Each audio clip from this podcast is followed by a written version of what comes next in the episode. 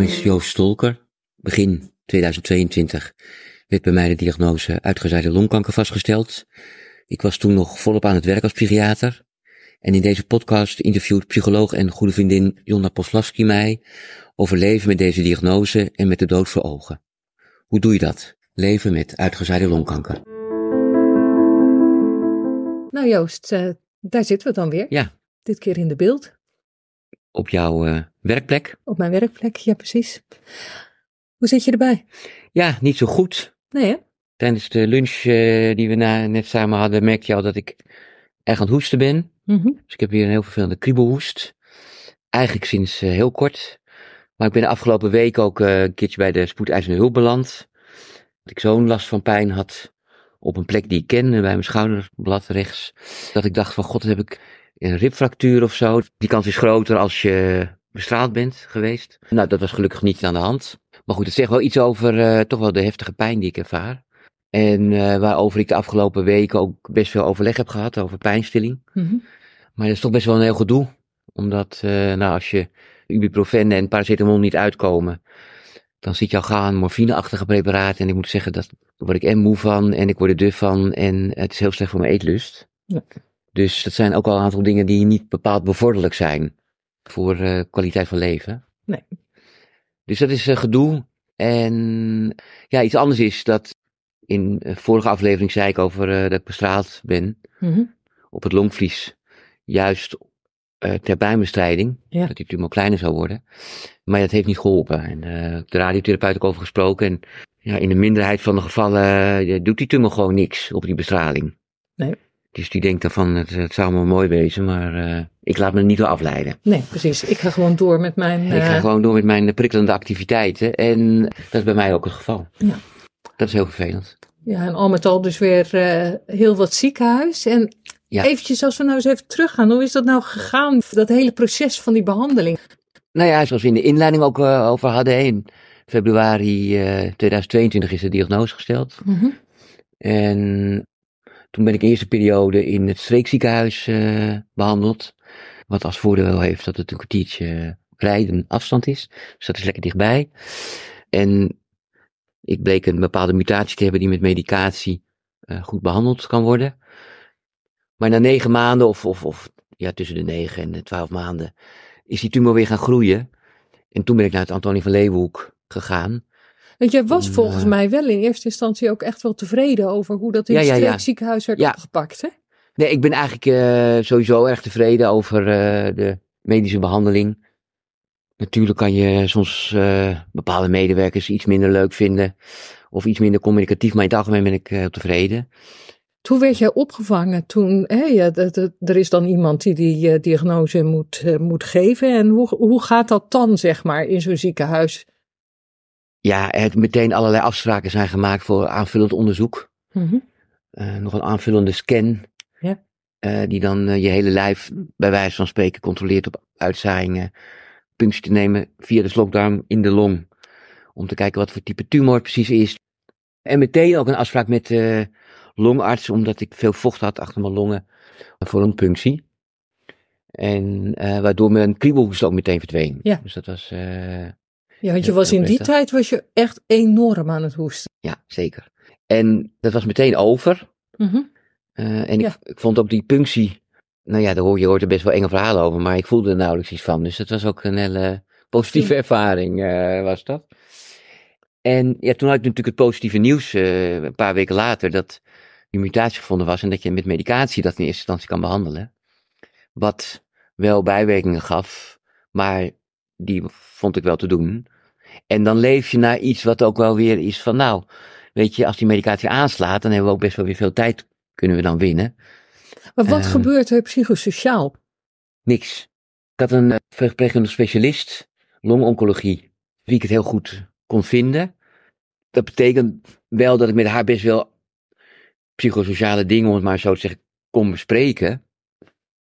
Daar is eigenlijk geen opvang in. Ja, want uiteindelijk ging het meteen wel ook over leven met de dood voor ogen. Mm -hmm. In die zin is de slecht nieuwsboodschap ook prima gegeven. Met daarna wel weer van, hè, maar je hebt wel een mutatie. Uh, dus dat is gunstig. Maar aandacht voor hoe doe je het dan met je werk? Hoe vertel je het je vrienden, je familie? Helemaal niet.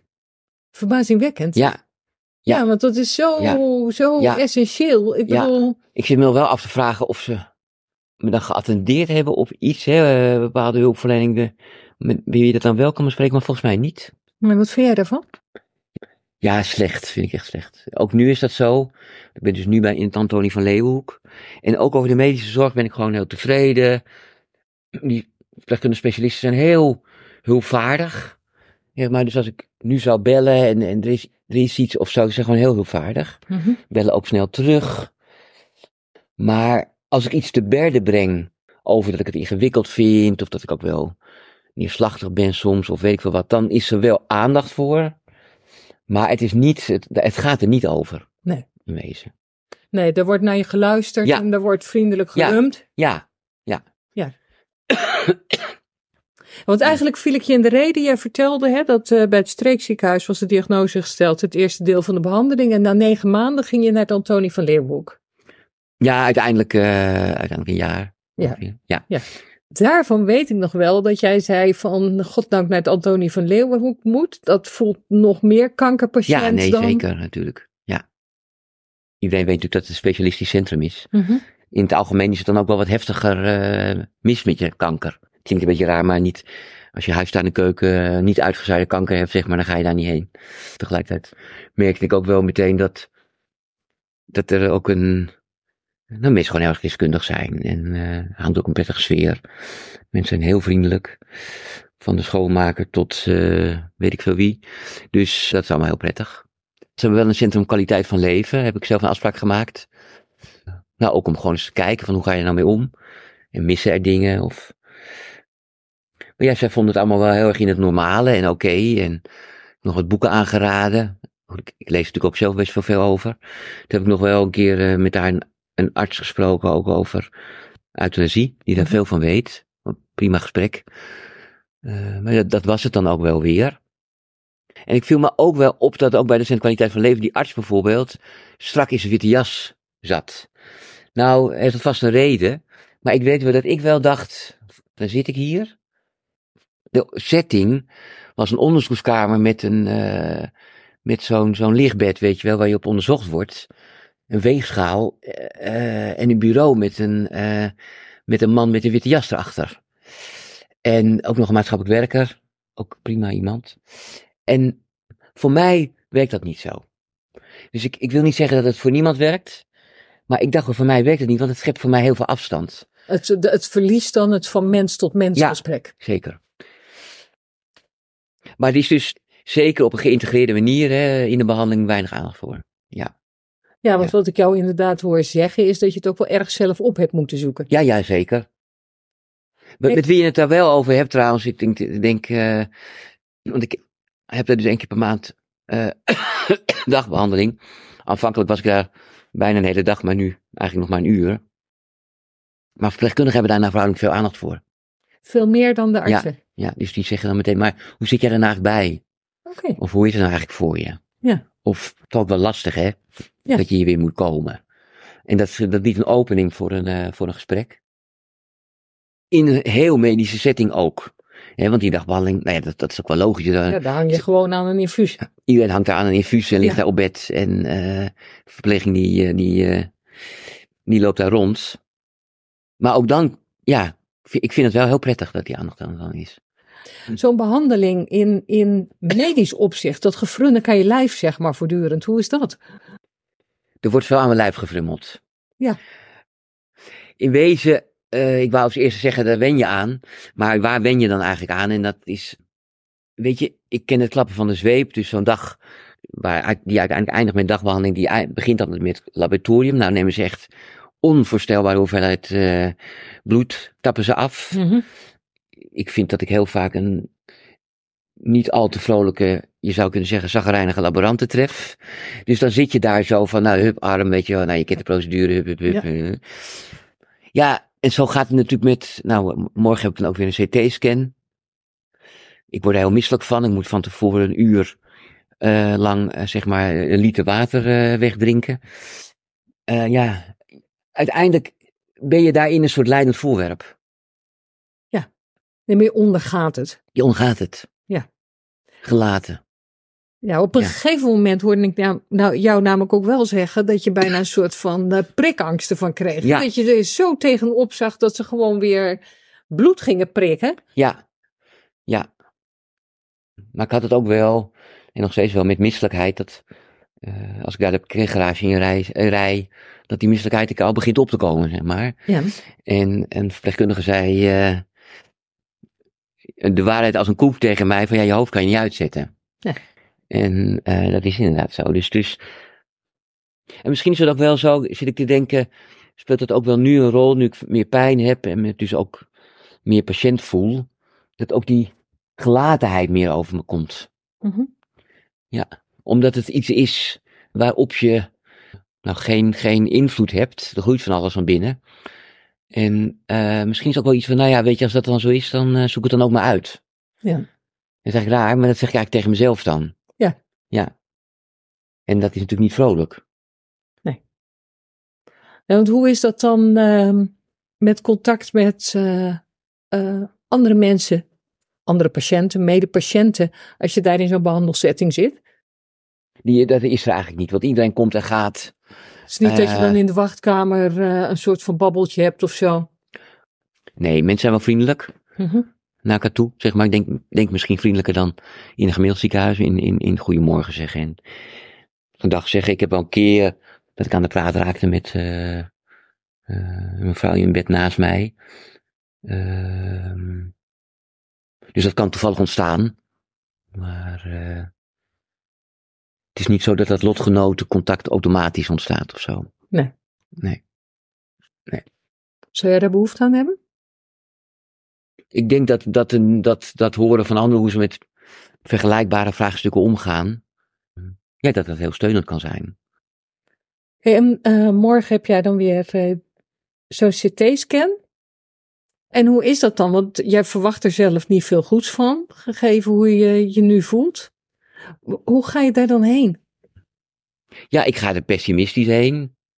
Met ook, ja, ook wel een soort benieuwd van, god, nou misschien hè, kan er nog een keer chemotherapie gegeven worden. En eh, ik snakte wel naar om even weer geen pijn te hebben, zeg maar. Dus Nou. dat zou ik wel heel fijn vinden. Maar ook wel, ja, met toch wel heel erg de gedachte van, ja, dit maakt ook wel duidelijk dat nou, het einde geen pretje is, Hm. denk ik. En het lijkt er toch ook wel duidelijker in zicht te komen. Hè? Dus, dus, Ja. dus, ja, eigenlijk ook met een soort gelatenheid, maar ook om een soort, er zit ook een soort paniek bij natuurlijk. Ja. Zo van, eh, want als je het je namelijk voorstelt dat je overgeleverd bent aan kwaadaardige natuurkrachten, om nou maar eens even zo te zeggen, dat is natuurlijk toch eh, iets om van in paniek te raken. Ja. Waarbij de dood eigenlijk dan de enige, uiteindelijk de enige oplossing is.